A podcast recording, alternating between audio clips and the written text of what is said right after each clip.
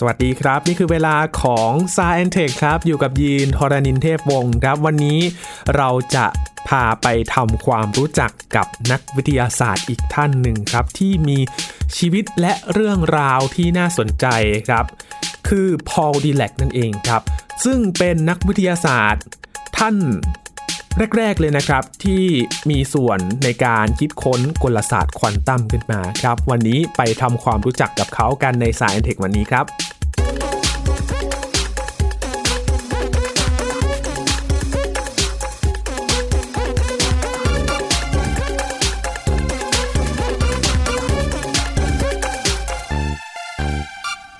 พอลดีแลกพูดถึงชื่อนะครับ คุณผู้ฟังบางคนอาจจะเอ๊ไม่ค่อยคุ้นชื่อเท่าไหร่ เป็นใครกันนะครับ วันนี้เนี่ยแหละครับจะมาทำความรู้จักเขาให้มากขึ้น วันนี้คุยกับอาจารย์บัญชาธนบุตรสมบัตินะครับ สวัสดีครับอาจารย์ครับ สวัสดีครับยีนครับ สวัสดีครับท่านผู้ฟังครับ ยอมรับเลยครับ อาจารย์ว่ายีนไม่คุ้นชื่อท่านเท่าไหร่ครับ อาจารย์ โอ้ครับยีนอันนี้ไม่น่าแปลกใจนะครับยีนเพราะว่าแม้แต่ในต่างประเทศนะครับพวกฝรั่งกันเองเนี่ยเขาก็เขียนกันบ่อยมากเลยว่าโอเค ถ้าเกิดว่าคุณถามถึงชื่อของนักฟิสิกส์ชั้นนำเนี่ยนะครับคนก็จะพูดถึงไอน์สไตน์นิวตันใช่ไหมครับแม็กซ์เวลล์อะไรต่างๆเนี่ยที่ชื่อดังมากนะครับแต่ถ้าถามเขาว่าเอ้ยคุณรู้จักดิแรกไหมปรากฏว่าคนส่วนใหญ่ไม่รู้จักนะครับอืมแต่ว่าถ้าเกิดว่าเราไปถามนักฟิสิกส์ไม่ว่าใครก็ตามนะครับเขาจะโอ้โหดิแรกนี่ยินรู้ไหมครับ เวลาเขาจัดหนึ่งในสิบนักฟิสิกส์ที่ที่ว่าโดดเด่นที่สุดในโลกเนี่ยเท่าที่เคยมีมานี่นะครับแน่นอนว่าชื่ออย่างนี้ที่ผมพูดไปแล้วนะครับไอน์สไตน์นะครับนิวตันนะครับแม็กซ์เวลล์ต่างๆเนี่ยโผล่แน่ๆแต่ว่าชื่อดิแรกนี่ติดอันดับ top 10 นะครับแล้วก็ไม่ไม่ top 10 ธรรมดาด้วยติดอันดับต้นๆเนี่ย top 5 ไปซ้ำไป แต่บางคนก็อยู่ในช่วงประมาณสัก อันดับ7อันดับ8นะครับไม่เคยหลุดโผล่เลยครับแล้วก็เขาก็บอกว่าเป็นชื่อที่คนไม่เคยรู้จักอันนี้ เดี๋ยวมันเนื่องมาจากบุคลิกของเขาส่วนหนึ่งนะครับแล้วก็เนื่องจากผลงานเขามีความลึกซึ้งอีกส่วนหนึ่งนะครับอืมเดี๋ยวจะเล่าให้ฟังครับครับ แสดงว่าพอติด top แบบนี้เนี่ยผลงานของเขาไม่ธรรมดาแน่นอนนะครับอาไม่จารย์ไม่ธรรมดาแน่นอนครับเพราะดิแรกนี่ต้องถือว่าเป็นหนึ่งในคนที่วางรากฐานให้กับกลศาสตร์ควอนตัม นะครับแล้วก็ทฤษฎีควอนตัมที่เรียกว่าทฤษฎีสนามควอนตัมด้วยนะครับซึ่งมันเป็นเรื่องลึกซึ้งไงยินเพราะฉะนั้นคนคนทั่วไปอาจจะแบบรู้สึกว่ามันห่างตัวใช่ไหมครับแต่ว่าถ้าถ้าเราตระหนักว่าปัจจุบันเนี่ยพวกอุปกรณ์อิเล็กทรอนิกส์ต่างๆ หรือว่าอะไรที่เป็นไฮเทคทั้งหลายเนี่ยนะครับควอนตัมทั้งนั้นเลยใช่ไหมเพราะว่าตอนนี้เนี่ยนะครับที่เราคุยกันในปัจจุบันเนี่ยนะครับคุยถึงควอนตัมคอมพิวเตอร์ใช่ไหมครับครับเกี่ยวกับการไอสื่อสารเชิงควอนตัมนะครับต่างๆนี่นะครับแล้วถอยกลับไปนะครับก็มาจาก พวกกลุ่มนักฟิสิกส์ทั้งหลายในยุคนั้น ซึ่งพอดิวแรกเนี่ยเป็นผู้เล่นสำคัญคนหนึ่งเลยนะครับครับต้องต้องเรียกว่าอย่างนี้เอ่อติดประมาณท็อปถ้าเกิดว่าคนที่ก่อร่างสร้างควอนตัมขึ้นมาเนี่ยนะครับ มันจะมีประมาณสักหกเจ็ดคนในช่วงแรกๆนี่นะครับพอดิวแรกนี่ติดประมาณหนึ่งในห้าหรือหกนะครับอืมเป็นอย่างนั้นเลยครับคือเป็นคนแรกๆเลยที่มีส่วนในการขับเคลื่อนของกลศาสตร์ควอนตัมใช่ครับใช่เล่าให้ฟังคร่าวๆแบบนี้นะครับคือกลศาสตร์ควอนตัมเนี่ยจริงๆแบบไม่ถึง 100 ปีนะครับแต่ถ้าเกิดพูดถึงทฤษฎีควอนตัมเนี่ยจุดเริ่มต้นที่มันก่อนทำให้เกิดกลศาสตร์ควอนตัมเนี่ยนะครับมันจะเริ่มตั้งแต่ปีประมาณสัก1901 ประมาณนั้นครับแม็กซ์พลังก์อะไรพวกนี้นะครับแล้วก็ตามด้วยไอน์สไตน์ต่างๆเขาก็ค้นพบปรากฏการณ์บางอย่างว่าเอ๊ะทำไมไอ้การแผ่รังสีวัตถุดำเนี่ยมันแปลกๆคือเอาพูดง่ายๆคือเอาฟิสิกส์ยุคเก่าอธิบายไม่ได้ใช่ไหมครับอืมหรือว่าถ้าใครเรียนสายวิทย์นะครับเอ่อจำได้ว่าอย่างนี้ มันจะมีปรากฏการณ์ที่ว่าถ้าเราให้อิเล็กตรอนเนี่ยนะครับพุ่งชนกับโลหะเนี่ยนะครับบางครั้งเนี่ยนะครับอิเล็กตรอนมันก็หลุดออกมาจากโลหะนั้น บางครั้งก็ไม่หลุดออกมาครับทีนี้ประเด็นก็คือว่าถ้าใช้ทฤษฎีคลื่นแม่เหล็กไฟฟ้า คือเป็นฟิสิกส์ยุคเก่าเนี่ยนะครับมาอธิบายเนี่ยอธิบายไม่ได้เลยครับ อันนี้อืมนะครับ ต้องมีสมมติฐานว่าแสงเนี่ยนะครับ มีมีลักษณะเป็นก้อนเป็นควอนตัมนะครับซึ่งซึ่งตอนหลังเรียกว่าโฟตอน อันนี้โดยไอน์สไตน์แล้วก็อื่นๆอย่างเช่นอย่างนี้ครับยินยินเวลาพูดถึงอะตอมเนี่ยยินนึกถึงอะไรครับอะตอมมันจะมีประจุบวกอยู่ตรงกลางใช่ไหมครับแล้วก็มีประจุลบวิ่งอยู่รอบๆใช่ไหมครับอ่านะครับครับอ่าทีนี้คำถามของนักฟิสิกส์ในยุคนั้นก็คือว่า เอ๊ะปกติแล้วเรารู้กันว่าถ้าเกิดว่า ไอ้ประจุลบหรือว่าอนุภาคมีประจุมันวิ่งเนี่ยนะครับแล้ววิ่งด้วยความเร่งคือมันเปลี่ยนความเร็วเนี่ยมันจะแผ่รังสีแม่เหล็กไฟฟ้าออกมาพูดง่ายๆคือมันเสียพลังงานเนี่ยแล้วเหตุไฉนทำไมอิเล็กตรอนถึงไม่เสียพลังงานจนกระทั่งในที่สุดเนี่ยมันถูกดูดลงไปในในนิวเคลียสนึกภาพไหมมคือค่อยๆหมุนวนเป็นเกลียวลงไปอย่างนั้นซึ่งก็เกี่ยวควอนตัมเหมือนกัน แต่ว่าควอนตัมที่ว่าผมเล่ามาให้ฟังเมื่อกี้เนี่ยยังเป็นควอนตัมยุคเก่าอยู่นะครับซึ่งมันจะมีคล้ายๆทฤษฎีเล็กๆน้อยๆแปะเข้าไป แล้วก็อธิบายเป็นเรื่องๆไป แต่ว่าพอปรากฏว่าเวลาผ่านมานะครับประมาณสัก โอ้โห25 ปีโดยประมาณนะครับเกือบ 30 ปีเนี่ยสิ่งที่เกิดขึ้นคือมันก็จะมีนักฟิสิกส์สองคนแรกเลยที่สำคัญมาก คนแรกคือไฮเซนแบร์กเป็นคนเยอรมันนะครับยินครับเอ๊ะยินเคยได้ยินแบบคนนี้ไม่แน่ใจนะที่เรียกชื่ไฮอเนี้เซยนเบิร์กไฮเซนเบิร์กคุ้นนะครับมากเลยครับชื่อนี้ครับคือคนคนนี้เนี่ยนะครับใครที่สนใจเนี่ยนะครับก็จะรู้ว่าคนไทยจะเรียกว่าไฮเซนเบิร์กนะครับแต่ถ้าเสียงแบบเยอรมันที่ใกล้กว่าคือไฮเซนแบร์กครับเขาจะคิดถึงเขาเรียกว่าหลักความไม่แน่นอนขึ้นมาด้วย แต่ว่าจุดสำคัญของเรื่องนี้คือว่า เอ่อเขาจะคิดกลศาสตร์ควอนตัมรูปแบบหนึ่งขึ้นมานะครับ ซึ่งตอนหลังจะเรียกว่ากลศาสตร์เมทริกซ์เมทริกซ์เนี่ยพอพูดถึงเมทริกซ์นี่ผู้ฟังบางคนอาจจะนึกถึงภาพยนตร์ใช่ไหมนะครับ แต่ว่าถ้าเราเรียนตอนมปลายเนี่ย ถ้ายังจำคณิตศาสตร์อะไรได้ไหมครับ ที่มันเป็นคล้ายๆกับเอาตัวเลขมาเรียงใส่ใส่ตารางอะคล้ายๆใส่ก้ามปูสี่เหลี่ยมใหญ่อ๋อๆยินได้เรียนแบบไม่รู้นะครับนะคือเมทริกซ์อันนั้นนะครับ นั่นก็รูปแบบหนึ่ง ทีนี้กลศาสตร์เมทริกซ์เนี่ย มันใช้ยากมันใช้งานยากนะครับ มันไม่เห็นภาพด้วยอืมนะครับ เดี๋ยวผมจะหาโอกาสเล่าเรื่องให้ฟังอีกทีหนึ่งในในพอดแคสต์ตอนตอนเลยแล้วกัน ปรากฏว่าสิ่งที่เกิดขึ้นคือว่านักฟิสิกส์คนหนึ่งชื่อชโรดิงเจอร์นะครับหรือชโรดิงเกอร์เนี่ยนะครับชาวออสเตรียเนี่ยเขาคิดกลศาสตร์อันหนึ่งเขาเรียกว่ากลศาสตร์คลื่นขึ้นมาชโรดิงเกอร์เนี่ยนะครับคนไทยก็ไม่เคยรู้จักแต่ว่าผมสังเกตว่าคนที่ชอบวิทยาศาสตร์จำนวนหนึ่งนะครับ จะรู้จักเขาในนามของแมวของชโรดิงเจอร์ยิน เคยได้ยินเรื่องนี้ไหมที่บางทีเขาล้อกันมาอย่างนี้ไงบอกว่าชโรดิงเจอร์การทดลองมาว่าจับแมวไปใส่กล่องใช่ไหมอ่าครับใส่กล่องก็ปิดไว้ แล้วก็เอาเอ่อสารกัมมันตรังสีนะครับ ใส่เข้าไปด้วยนะครับ โดยที่ว่ามันจะมีกลไกที่บอกว่าอย่างนี้ ถ้าเกิดสารกัมมันตรังสีเนี่ยนะครับ มันเกิดแผ่รังสีออกมาเนี่ย มันจะไปทำให้ขวดของสารพิษเนี่ยนะครับ แตกออกแล้วแมวก็จะเสียชีวิตแมวให้ตาย ซึ่งคนจะไม่ชอบจุดนี้อืมแต่ถ้าเกิดว่าตราบเท่าที่ไอสารกัมมันตรังสีมันไม่แผ่ออกมาเนี่ยนะครับ แมวก็มีชีวิตอยู่ทีนี้ ประเด็นก็คือว่ากรณีของชูเรนเจอร์คือ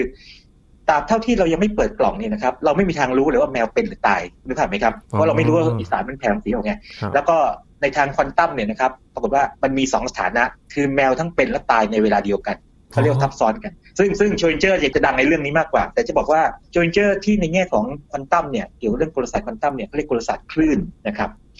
ทีนี้รวมยอดความคิดคืออย่างนี้ณตอนนั้นเนี่ยมันมีสองเรื่องนี้อยู่ แต่สิ่งที่ดิแรก ทำได้ก็คือดิแรกเนี่ยทำให้มันกลายเป็นเรื่องเดียวกันได้ไงนึกภาพไหมมันเหมือนกับอย่างนี้ไงยินมีคนเปรียบเทียบอย่างนี้ สมมติว่าคุณพูดถึงต้นไม้ พูดถึงต้นไม้ด้วยภาษาอังกฤษ เราก็จะมีคำเรียกภาษาอังกฤษถูกไหมยินครับนะเรียกส่วนต่างลำต้นใบไม้กิ่งไม้ ถ้าเกิดเราเรียกด้วยภาษาไทยเราก็เรียกมันได้อีกแบบหนึ่งถูกไหมทีนี้ถ้าเกิดฝรั่งไม่รู้ภาษาไทยเนี่ยมาฟังเราเนี่ยเขาจะฟังรู้เรื่องไหมเขาก็งงใช่ไหมใช่ก็คงรับงมันคืออะไร หรือว่าถ้าเกิดว่าเอ่อ มีคนจีนนะครับเขาเรียกต้นไม้ต้นเดียวกันเนี่ยเขาเรียกด้วยภาษาจีน ถ้าเราไม่รู้ภาษาจีนเนี่ยเราก็ไม่รู้คืออะไร แต่ดิวแรกนี่นะครับเป็นคนคิดทฤษฎีขึ้นมาที่ทำให้รู้ว่าจริง ๆ แล้วเนี่ยไม่ว่าคุณจะเรียกมันด้วยภาษาไหน เช่นภาษาอังกฤษ ภาษาจีน ภาษาไทยหรือภาษาอะไรก็ตามเนี่ยมันคือต้นไม้ต้นเดียวกัน คือทฤษฎีของเขาเนี่ยมันคล้ายๆมันมัน unify คือมันรวบยอดออกมา นี่แหละครับความเก่งของเขาส่วนหนึ่งโอ้นะครับอันนี้ก็คร่าวๆคือแบบนั้นนะแค่แบบซึ่งนี้ไม่ธรรมดาแล้วครับอาจารย์ ไม่ไม่ธรรมดาครับไม่ธรรมดาแล้วก็มันลึกซึ้งมากคือมัน abstract ไงเออเรื่องเรื่องคืออย่างเงี้ยดิแรกเนี่ยนะครับตอนที่เรียนปริญญาเอกอยู่อันนี้ยังไม่เล่าตอนวัยเด็กนิดนึงนะอาจารย์ของเขาเนี่ยครับชื่อฟาวเลอร์เนี่ยนะครับก็ได้ paper มาจากไฮเซนแบร์กเอกสตัดเมทริกซ์มานี่ครับ ตอนแรกเขามาอ่านดูแป๊บหนึ่งสักไม่ถึงสองอาทิตย์เนี่ยเขาวางลงแบบไม่คิดว่าไม่น่าสนใจ แต่เขากลับมาอ่านใหม่ปั๊บบอก เฮ้ยนี่มันลึกซึ้งมากเลยนะอืมเขาไปเจออะไรบางอย่างที่ว่าคล้ายๆกับว่าผลคูณของ A กับ B A คูณ B เนี่ย มันไม่จำเป็นต้องเท่ากับ B คูณ A ครับคือคือปกติเวลาเราเรียนคูณเลขเนี่ยนะครับสมมติเราเอาสามคูณห้าใช่ไหมได้สิบห้าใช่ไหมครับ แล้วเราห้าคูณสามเนี่ยก็ได้สิบห้าเหมือนกันเนี่ยมันเท่ากันถูกไหมแต่ว่าปริมาณบางอย่างที่ไฮเซนแบกเจอเนี่ยนะครับ A คูณ B กับ B คูณ A ไม่เท่ากัน ทีนี้ดิแรกมาคิดต่อเฮ้ยมันคล้ายกับอะไรบางอย่างที่เขารู้จักมาก่อน แล้วจากนั้นเขาพัฒนาทฤษฎีเขาต่อขึ้นมา แล้วก็ปรากฏว่าพอพัฒนาขึ้นมาปั๊บเนี่ยนะครับเอาไปเขียนเป็นวิทยานิพนธ์ปริญญาเอกนะครับ แล้วก็วิทยานิพนธ์ปริญญาเอกเขาชื่ออะไรรู้ไหมยินน่ารักมากเลยชื่อเขาลองเดาชื่อไหมอืมครับจะบอกว่าชื่อแบบง่าย ๆ แบบสั้น ๆ เลยนะครับอาจารย์โอ้ชื่อตรงมากเลยคือดิแรกที่เป็นคนที่แบบตรงไปตรงมามากนะครับ ชื่อเขาง่ายๆเลยคือควอนตัมแมชานิกส์อืมครับกลศาสตร์ควอนตัมอย่างนั้นเลย แล้วก็วิทยานิพนธ์ของเขานี่นะครับ ใช้ลายมือเขียนโอ้นี่ลองคิดดูนะครับ ตั้งแต่ปกเลยนะ เป็นลายมือเขาเลย Quantum Mechanics นะครับ โดยพอล ดิแรกนะครับข้างในก็เป็นลายมือเขียนหมดเลย แล้วคนก็อาจจะสงสัยเฮ้ยแล้วเขียนเขียนไปไม่แก้ไปผิดไปเหรอนั่นสิครับปรากฏว่าแบบนี้ดิแรกเนี่ย เป็นคนที่คิดก่อนก่อนลงมือนะครับอืมหมายถึงว่าก่อนก่อนลงมือเขียนและก่อนลงมือพูดทุกครั้งเลย ว่ากันว่านะครับ พวก paper ต่างๆของเขาพวกบทความวิชาการของเขาหรือวิทยานิพนธ์ของเขาเนี่ยนะครับแทบจะเรียกว่าอย่างนี้ไม่มีที่แก้เลย คือเขาจะคิดจนแตกก่อนไงแล้วเขียนออกมา นะครับ เพราะฉะนั้นเนี่ยเขียนทำอย่างนั้นได้ ปัจจุบันเราทำกันได้ไหมยินไม่ได้ครับอาจารย์เรามีเอ่อ word processor ใช่ไหมไม่ว่าต้องมาตรวจคำผิดกันอยู่เลย ใช่ใช่เราก็แบบถ้าผิดเรามาแก้กันใหม่ใช่ไหมอะไรอย่างนี้ใช่ไหมครับครับโอ้ครับแบบนี้เนี่ยไม่อัธรนี้รมอันนี้ดาแค่เลฉายยแววตอนต้นๆนะครับ ซึ่งพอเขาทำไอ้ตรงส่วนที่ถ้าเป็นภาษาทางวิชาการนะครับเขาเรียกว่า Q algebra ไอ้ Q นะครับ Q number algebra คือพิชิตคณิต เลขเอ่อเลข Q เนี่ย Q นี่คือควอนตัมนะครับ หรือบางทีก็แปลว่าแปลกก็ได้ queer เนี่ยนะครับปรากฏว่ามันมันสามารถไปได้ลึกซึ้งกว่าทั้งไฮเซนแบกแล้วก็ช r ริงเจอร์แล้วก็ปรากฏว่าทำให้กรณีของไฮเซนแบกช r ริงเจอร์เนี่ยเป็นคล้ายๆส่วนหนึ่งของเขาไงนะครับแล้วตอนหลังก็พัฒนาทฤษฎีนี้ต่อไปอีกนะครับอืมจนกระทั่งมันสมบูรณ์แบบเลยนะครับครับพอฟังแบบนี้นี่อยากจะรู้ถึงชีวิตเขาแล้วล่ะครับ อาจารย์เขาเป็นใครมาจากที่ไหนลองครับลองฟังคร่าวๆคืออย่างนี้นะครับดีแรกนี่จริงมีวัยเด็กที่น่าสงสารพอสมควรเพราะอย่างนี้ครับ คุณพ่อเป็นชาวสวิสนะครับครับนะครับ แล้วก็คุณแม่เป็นชาวอังกฤษ แล้วก็พบรักกันแล้วก็แต่งงานไป สิ่งที่เกิดขึ้นคือก็ดีแรกเนี่ยเกิดที่อังกฤษนะครับเมืองบริสตอลแต่สิ่งที่เกิดขึ้นก็คืออย่างนี้พ่อเนี่ยนะครับเป็นครูสอนภาษาฝรั่งเศสครับนะครับ จะไม่ยอมพูดภาษาอื่นเลยนอกจากภาษาฝรั่งเศสกับลูกๆ ทีนี้ปรากฏว่าอย่างนี้ดีแรกเนี่ยมีมีพี่ชายนะครับ แล้วก็มีน้องสาวเนี่ยพี่ชายน้องสาวคงจะไม่รู้ทนไหวแบบนะปรากฏว่าอยู่กับแม่ซะมากกว่านะครับคือครอบครัวนี้อาจจะไม่ค่อยอบอุ่นเท่าไหร่ในแง่นี้นะดีแรกจะอยู่กับพ่อทีนี้ พ่อเขาจะเทียบมากในแง่ที่ว่า ถ้าเกิดพูดภาษาฝรั่งเศสผิดเนี่ยนะครับ จะต้องถูกลงโทษนะครับโอ้ดีแรกก็เลยเลือกที่จะไม่พูดไงหรือพูดน้อยๆนะครับอืมเลยอันนี้มีคนสันนิษฐานว่า อันนี้เป็นหนึ่งในเหตุผลที่ทำให้ดีแรกเนี่ยการเป็นคนพูดน้อยมากๆเลยนะครับครับ ทั้งชีวิตเลยนะครับ แล้วก็ไม่มีเกร็ดเล็กๆอย่างนี้ด้วยครับยินที่ความเป็นคนพูดน้อยของเขาตลอดชีวิตเนี่ยนะครับสิ่งที่เกิดขึ้นคืออย่างนี้เออเขาจะอยู่ใช้เวลาอยู่ที่เคมบริดจ์เยอะเนาะที่เคมบริดจ์เนี่ยมหาวิทยาลัยเคมบริดจ์เนี่ยมันจะมีการล้อเล่นไว้อย่างนี้บอกว่าเขาจะตั้งหน่วยขึ้นมาชื่อหน่วยดีแรก หนึ่งดีแรกเนี่ยคือหนึ่งคำพูดต่อปีโอ้ยินยินฟังแล้วงงไหมโอ้โหปีหนึ่งพูดคำหนึ่งจะดูเรื่องกันเหรอครับอาจารย์เป็นการแซวด้วยความรักไงยิน คือปกติเนี่ยชื่อของเอ่อนักวิทยาศาสตร์เนี่ยนะครับ อาจจะเป็นจู เป็นนิวตันนี่ก็ครับหน่วยของแรงใช่ไหมครับหน่วยต่างๆเก้าสิ่งต่างๆนะครับ มันจะเป็นหน่วยวิทยาศาสตร์แท้ๆถูกไหมอืมนะครับแต่อันนี้หน่วยดีดักจริงๆไม่มีนะครับ แต่ว่าเป็นหน่วยที่คนที่รู้จักเขาเนี่ย เอ่อเรียกว่ามอบให้ด้วยความรักไงอืมว่าเขาพูดน้อยจริง ทีนี้ผมผมลองไปค้นดูบอกกันว่าบางที่ก็บอกว่าหนึ่งหนึ่งคำต่อปี บางที่ให้มากกว่าที่ยินก็ประมาณสักหนึ่งคำต่อวันอะไรเงี้ยโอ้ยังใจดีหน่อยนะครับอาจารย์แต่มันก็สะท้อนตัวตนของเขาได้ชัดเจนเลยนะครับอาจารย์ครับใช่ใช่ใช่แต่ว่าพูดออกมาแต่ละอย่างนี่เขาจะชัดมากนะครับ เช่น สมมติว่าอย่างนี้ อันนี้อาจจะไม่ใช่เรื่องขำนะคืออย่างนี้ สมมติว่าตอนเขาเลคเชอร์ไปใช่ไหมเขาก็เขียนสมการบนกระดานไปนะครับพอเขียนจบปั๊บ ผู้ฟังก็สงสัยยกมือถามเนี่ยเอ่อ Professor Dirac เนี่ยทางมุมซ้ายไอ้มุมกระดานเนี่ยด้านขวาเนี่ยนะครับ ผมไม่เข้าใจมันอ่าแบบว่าผมไม่เข้าใจว่ามันคืออะไรใช่ไหมครับพอเขาเงียบไงเขาเงียบจนแบบว่าจนกระทั่งคนงงไงอืมแล้วปรากฏว่าคุณเดิมก็ถามซ้ำไงบอกว่าเนี่ยเมื่อกี้ผมถามคุณว่าไอ้ไอ้ตรงที่เขียนเนี่ยมันคืออะไรเขาไม่เข้าใจใช่ไหมเขาพูดว่าไงรู้ไหม that's not a question that's a statement นั่นไม่ใช่คำถาม นั่นเป็นแค่คล้าย ๆคำพูดเฉยอืมๆเป็นแค่คอมเมนต์ไงโอ้ ทำนองนี้ทำนองนี้นะครับโหอันอันนี้อันนี้อาจจะฟังไม่กลับแต่ว่ามันจะมีบางเรื่องที่อาจจะนั่นหน่อยนะครับ อย่างนี้เขาจะมีทฤษฎีน่ารักน่ารักมีทำนองอย่างว่าก็คุยกับเพื่อนใช่ไหมแล้วก็บอกว่าคุยแน่นอนชายหนุ่มนะคุยกันแล้วก็พูดถึงหญิงสาวเยอะบอกว่าอย่างนี้ทีแรกเขามีทฤษฎีแปลกๆบอกว่า มันต้องมีระยะหนึ่งแน่ๆเลยที่เหมือนในความห่างเนี่ย ที่สุภาพสตรีเนี่ยนะครับ จะดูสวยที่สุดยินฟังแล้วงงไหมเขาทีแรกเขาอธิบายไว้อย่างนี้นะครับบอกว่า สมมติว่าผู้หญิงคนหนึ่งเนี่ยครับอยู่ไกลแสนไกลไปไกลมากๆเลย เรามองเห็นไหม เรามองไม่เห็นใช่ไหมครับ เพราะฉะนั้นความสวยก็เป็นศูนย์ อันนี้คิดแบบฟิสิกส์ไงอืมนะครับ ทีนี้ถ้าเกิดอยู่ใกล้มากๆ แบบใกล้มากๆจนนั่นเลยเนี่ยนะครับเขาบอกว่ามันก็จะดูเบลอไปหมดเลยถูกไหมครับความสวยก็จะน้อยลงมากๆอีก ดังนั้นมันต้องมีระยะค่าหนึ่งอ่า ไม่ห่างมากนักเนี่ยที่ความสวยจะพุ่งสูงสุดทำนองนี้ยินยินนึกภาพออกไหมโอ้โหคิดแบบนักฟิสิกส์ไงนะครับ เหนื่อยเลย เนี่ยครับใช่ใช่ครับแต่พอฟังทีนี้ทีนี้เรื่องราวครับของเขาเนี่ยมันดูจะแตกต่างกับนักวิทยาศาสตร์ท่านอื่น ๆ เลยนะครับอาจารย์ต่างมากครับดีนเอาแค่การศึกษาก็ต่างกันนะครับดีแรกนี่ตอนปริญญาตรีเนี่ยจบวิศวกรรมไฟฟ้านะครับ แล้วก็จบด้วยเกียรตินิยมอันดับหนึ่งเลยนะ แต่สิ่งที่เกิดขึ้นคือพอจบมาแล้วหางานไม่ได้ เพราะว่าตอนจบไปแล้วเนี่ยมันเป็นช่วงหลังสงครามโลกครั้งที่หนึ่งไงอืมนะครับเศรษฐกิจตกต่ำเขาก็ไปเรียนต่อทางด้านคณิตศาสตร์ ซึ่งก็ได้โอ้โหแบบเกียรตินิยมเลยเหมือนกันนะครับครับ แต่ปรากฏว่าอย่างนี้สิ่งเกิดขึ้นคือว่า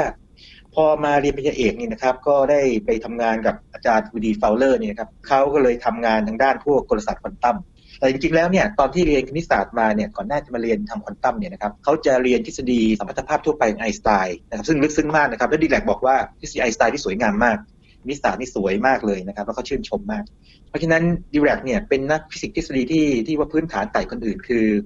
ตอนตรีวิศวกรรมไฟฟ้า แล้วก็โทเนี่ยเป็นคณิตศาสตร์ใช่ไหมเพราะยิ่งคณิตศาสตร์จะเก่งไง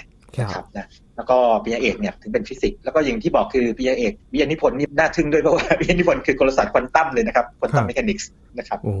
ครับ แต่พอฟังชีวิตเขาดูเป็นคนเงียบๆใช่ไหมครับ ไม่พูดคุยกับใครแล้วเขาเงียบนะครับเป็นคนเงียบ คิดอะไรยังไงล่ะครับ อาจารย์เขาก็อย่างนี้ครับ คือพอเขาตีพิมพ์ไปปั๊บเนี่ยผลว่ามันโด่งดังไงเพราะว่าทฤษฎีคุณลึกซึ้งมาก ขนาดไฮเซนแบร์กต่างๆนี่นะครับยังยกทึ่งเลยบอกว่าทฤษฎีที่คุณคิดมาเนี่ยเราก็พยายามคิดเหมือนกันแล้วก็มาในแนวทางเดียวกัน แต่ของคุณเนี่ยคณิตศาสตร์สวยกว่า แล้วก็กระชับกว่าไฮเซนแบร์กชมอย่างนี้เลยนะครับ แล้วตอนหลังเนี่ยนะครับ พอจบปริญญาเอกเนี่ยก็ไปทำงานกับนักฟิสิกส์ชั้นนำก็เลยเลยมีผลงานออกมาอย่างต่อเนื่อง ทีนี้ทฤษฎีที่สำคัญของเขาจะเป็นแบบนี้ครับ คือเมื่อกี้ที่บอกให้ทราบไปว่า เรื่องของพีชคณิต Q number เนี่ยนะครับหรือว่าเลข Q เนี่ยนะครับ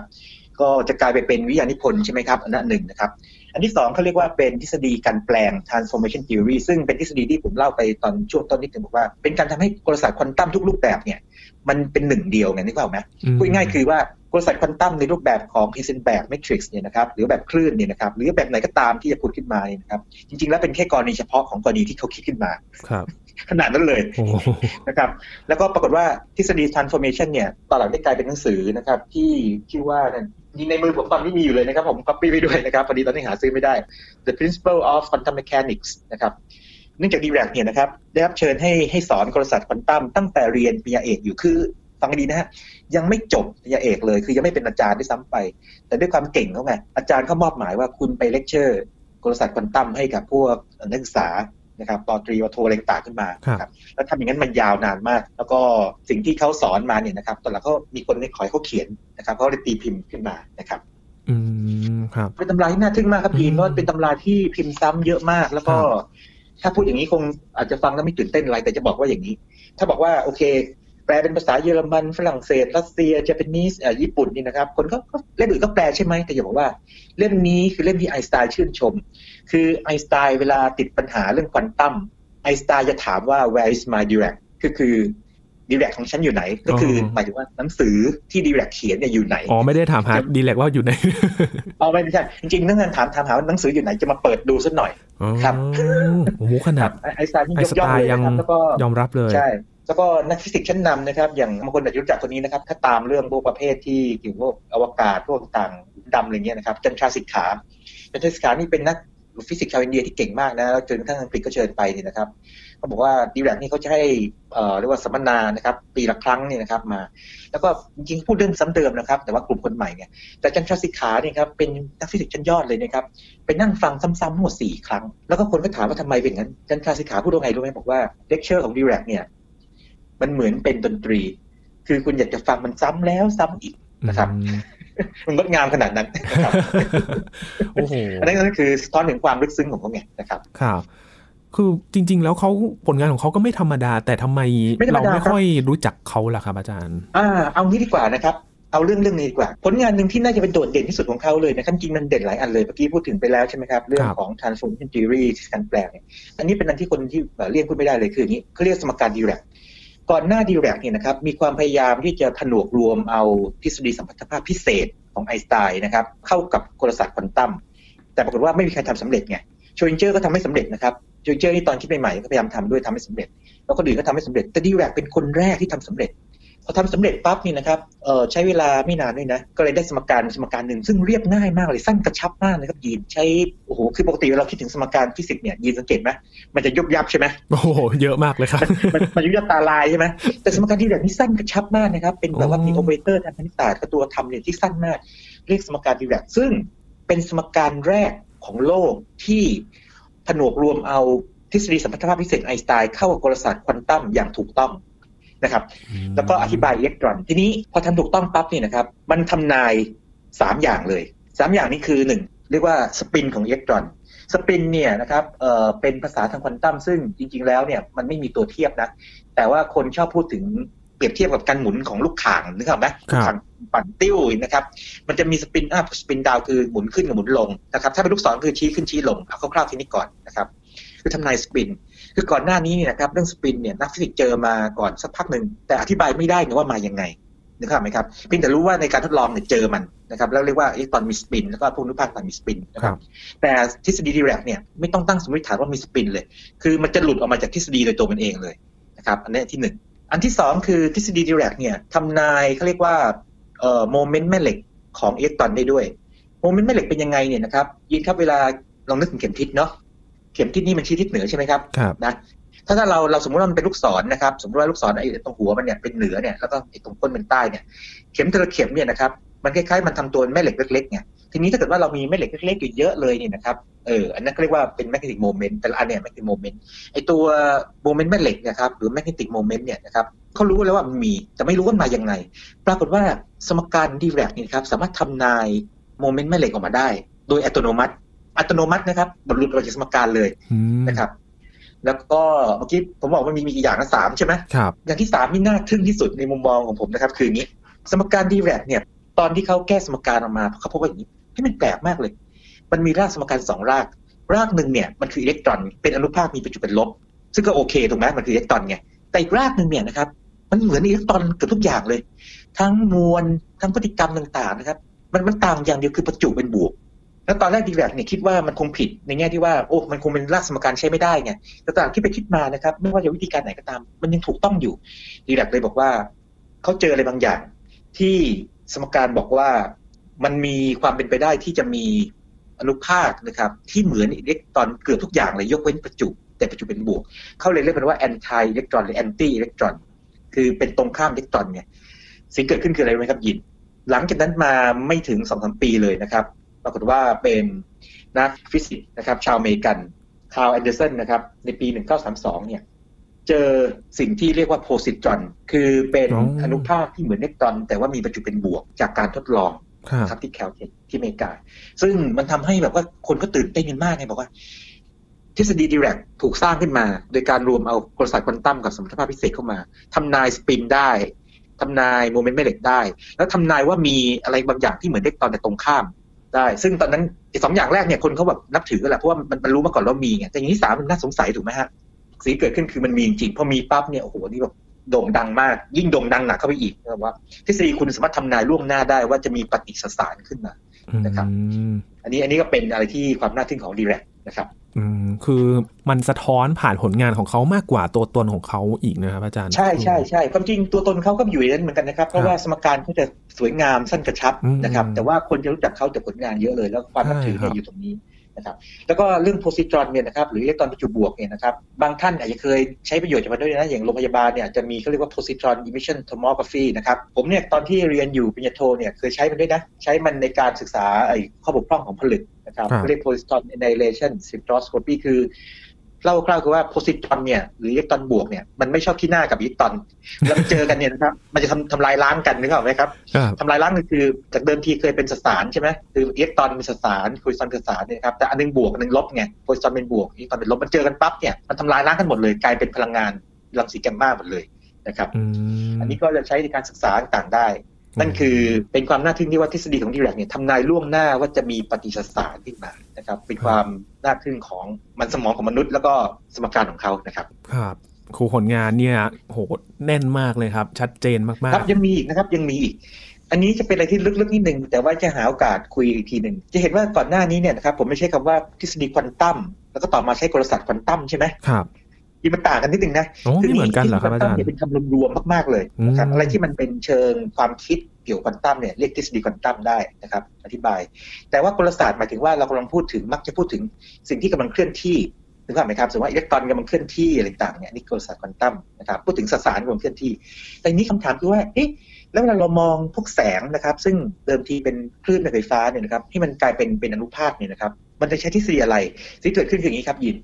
ยินตอนเราเรียนเอ่อตอนมมปลายใช่ไหมครับถ้าเรียนสายวิทย์เนี่ยนะครับผมไม่แน่ใจว่าคนเรียนสายศิลป์เรียนแบบนะเขาบอกอย่างนี้บอกว่าอะตอมเนี่ยมันจะมีชั้นพลังงานอยู่ถูกไหมครับ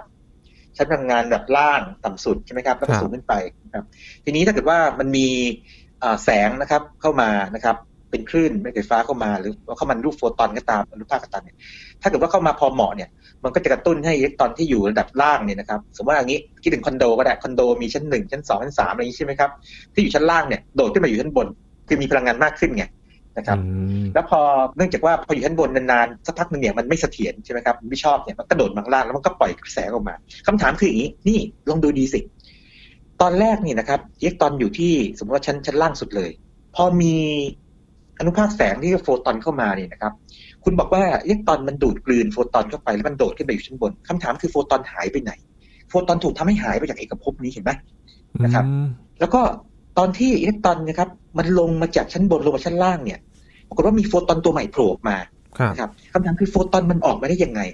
คือก่อนหน้านี้ก็ได้พูดบอกว่าก็นี่ไงก็พลังงานมันเก็บในรูปพลังงานของอิเล็กตรอนคำถามคือเก็บยังไงอะใช่ไหมเก็บยังไงนี่นี่เนี่ยคำถามอยู่นี้นะครับดีแวกเป็นคนแรกที่คิดคำอธิบายขึ้นมา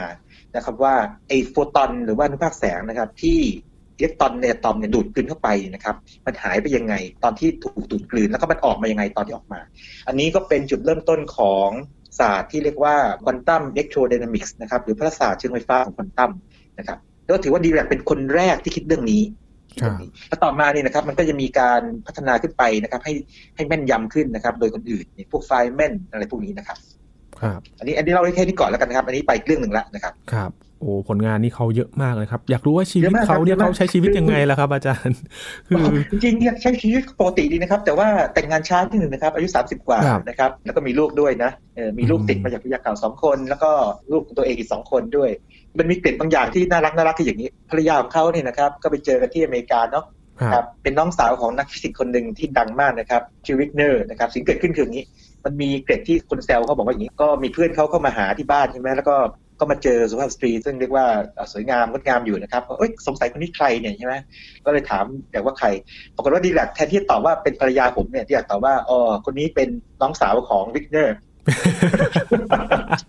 นะครับแต่ว่าจริงๆแล้วเนี่ยปรากฏว่าอย่างนี้มีคนไปถามภรรยาเขานะครับบอกว่าจริงๆดิแรกพูดว่าอะไรบอกว่าใช่เขาพูดแต่เขาพูดมากกว่านั้นเขาบอกว่าคนนี้เป็นน้องสาววิกเนอร์ซึ่งปัจจุบันคือภรรยาของผมอ๋อ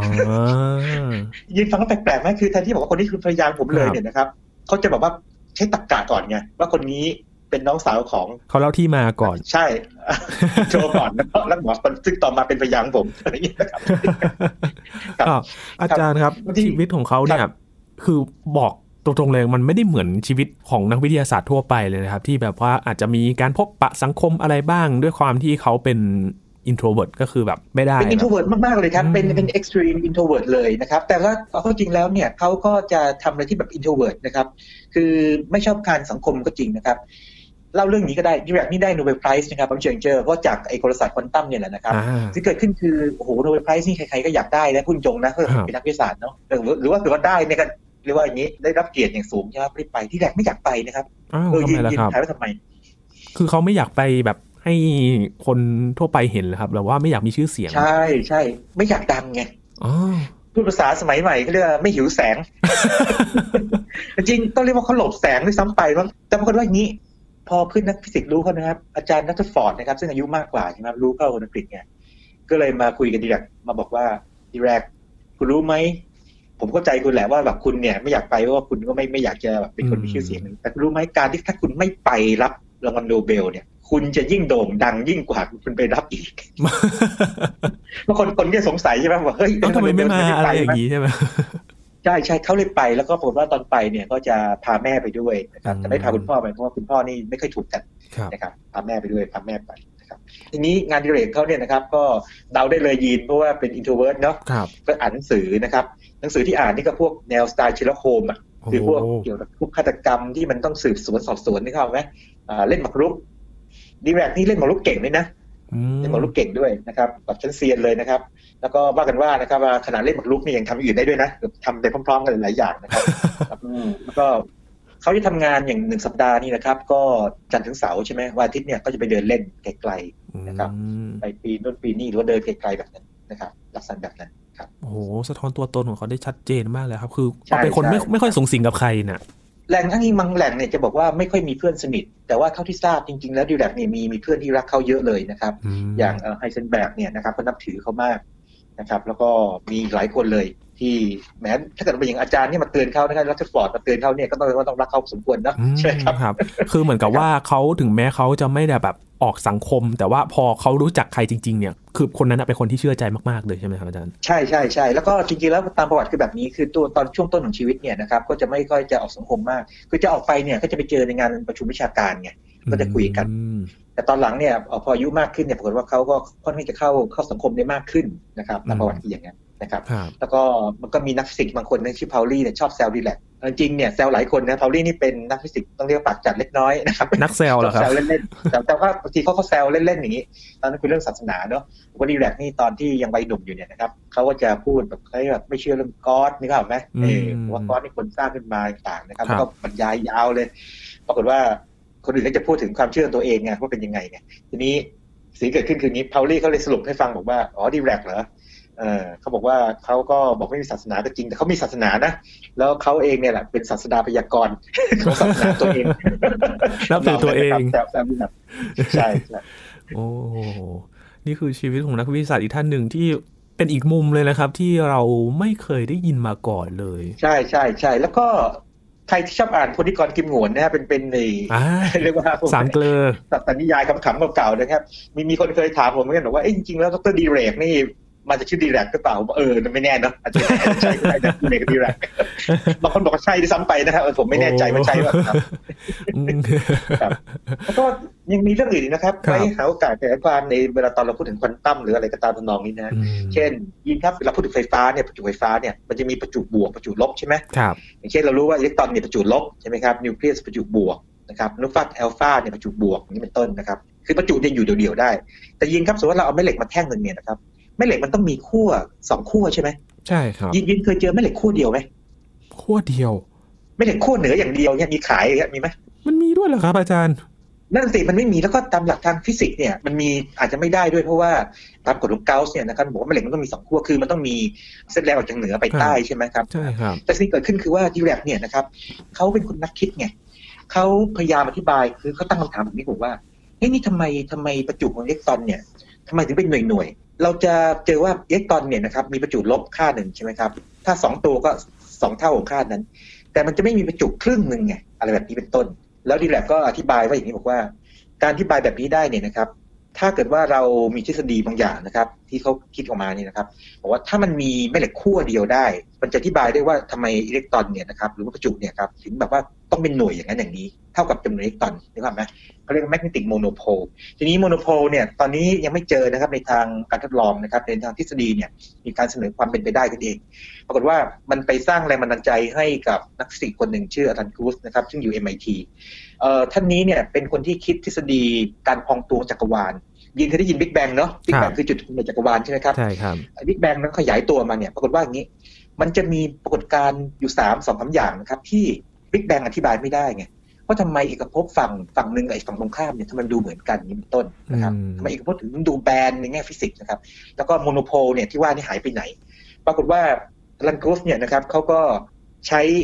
ทฤษฎีหรือว่าเสนอทฤษฎีของเขาเขาเรียก inflation การพองตัวนะครับมาอธิบายอีกสามสี่อย่างนี้ แล้วก็หนึ่งในคำอธิบายเขาเนี่ยสามารถอธิบายได้ว่าปัจจุบันเนี่ย monopole เนี่ยที่ไม่ค่อยเจอเพราะว่าตอนมันเกิดการพองตัวจักรวาลอย่างรวดเร็วเนี่ยนะครับมันทำให้ monopole เนี่ยเจือจางไปจนหายากมาก อันนี้ก็เป็นอันที่มันเกี่ยวข้องต่อเนื่องมานะครับคือพวกนักฟิสิกส์ที่เป็นพวกทฤษฎีต่างๆนะครับรวมทั้งการทดลองเลยเนี่ยพวกนี้เป็นนักคิดทั้งนั้นเลยนะครับยิน แล้วก็เขาจะต่อยอดความคิดกัน ซึ่งหลายเรื่องเนี่ยก็พบว่าจริง บางเรื่องก็ยังไม่พบว่าจริง บางเรื่องก็พบว่าไม่จริงก็มีเหมือนกันนะครับ อืมโอ้ก็มีหลายเรื่องที่พิสูจน์กัน วันนี้เนี่ยได้รู้เรื่องแล้วก็ทำความรู้จักกับนักวิทยาศาสตร์อีกท่านหนึ่ง แล้วก็น่าจะคุ้นเคยกับครูผู้ฟังอีกคนหนึ่งครับ ชวนทำความรู้จักกัน ใช่ได้ ซึ่งเดี๋ยวถ้าเกิดว่าคราวหน้า ถ้าเกิดว่ามีตอนเกี่ยวกับเรื่องกลศาสตร์ควอนตัมนะครับเรื่องแนวนี้นะครับ ก็คงจะพูดถึงดีแรกในบางแง่มุมที่เกี่ยวกับเขานะครับ แล้วก็จะจุดเน้นอยู่จุดอื่น แต่ขอให้รู้ว่าโดยสรุปแล้วนี่นะครับยูเรกนี่เป็นหนึ่งในคนสำคัญนะครับที่มีส่วนที่วางรากฐานของกลศาสตร์ควอนตัมอย่างเป็นระบบนะครับแล้วก็หนังสือของเขาเนี่ยครับหรือวิธีของเขาเนี่ยนะครับปัจจุบันเนี่ยนะครับหนังสือเขายังตีพิมพ์ตั้งแต่ 1930 คือ 91 ปีก่อนเนี่ยนะครับปัจจุบันยังขายอยู่นะครับแล้วยังใช้กันอยู่ ยังทันสมัยอยู่นะครับนี่ครับหนังสือเมื่อ 90 ปีก่อนเนี่ยนะครับ เราถามดูว่าได้มีเล่มไหนที่เรียกว่าทันสมัยอยู่ไหม ผมคิดว่าหายากมากนะ แต่ปัจจุบันเนี่ยนักนักฟิสิกส์เนี่ยนะครับยังถือว่าเล่มนี้เนี่ยจะเรียกว่าทันสมัยก็ไม่เชิงแต่จะเรียกว่านี้มันไม่ตกสมัยแล้วกัน อ่า มันใช้ได้อยู่เพราะว่ามันคือฟาวเดชันไงมันคือรากฐานแท้ๆนะครับ มันคือหลักการแท้ๆของควอนตัมเลย นะครับครับ นี่คือนักวิทยาศาสตร์อีกท่านหนึ่ง ถ้าตอนต่อๆไปเราพูดถึงกลศาสตร์ควอนตัมนะครับ เราก็จะคุ้นเคยกับท่านนี้ครับพอลดีแลกใช่ใช่ก็มาฟังพอดแคสต์ตอนนี้นะครับ ว่าดีแลกได้ทำอะไรได้บ้างนะครับ ครับ วันนี้ขอบคุณอาจารย์บัญชามาก ๆ เลยครับ ครับยินดีมากครับยินครับ ครับ นี่คือ Science Tech นะครับ คุณผู้ฟังติดตามรายการก็ได้ที่ www.thaipbspodcast.com ครับรวมถึงพอดแคสต์ช่องทางต่างๆ ที่คุณกำลังรับฟังอยู่นะครับอัปเดตเรื่องราววิทยาศาสตร์เทคโนโลยี และนวัตกรรม และนวัตกรรมกับเราได้ที่นี่ทุกที่ทุกเวลานะครับ และ s c i e n Tech เรายังคงนำเสนอเรื่องราวของนักวิทยาศาสตร์ที่น่าสนใจ คอยติดตามกันได้ที่นี่ครับไทย PBS Podcast นะครับ ช่วงนี้ยีนทรณินเทพวงศ์พร้อมกับอาจารย์บัญชาธนบุญสมบัติลาไปก่อนนะครับ สวัสดีครับ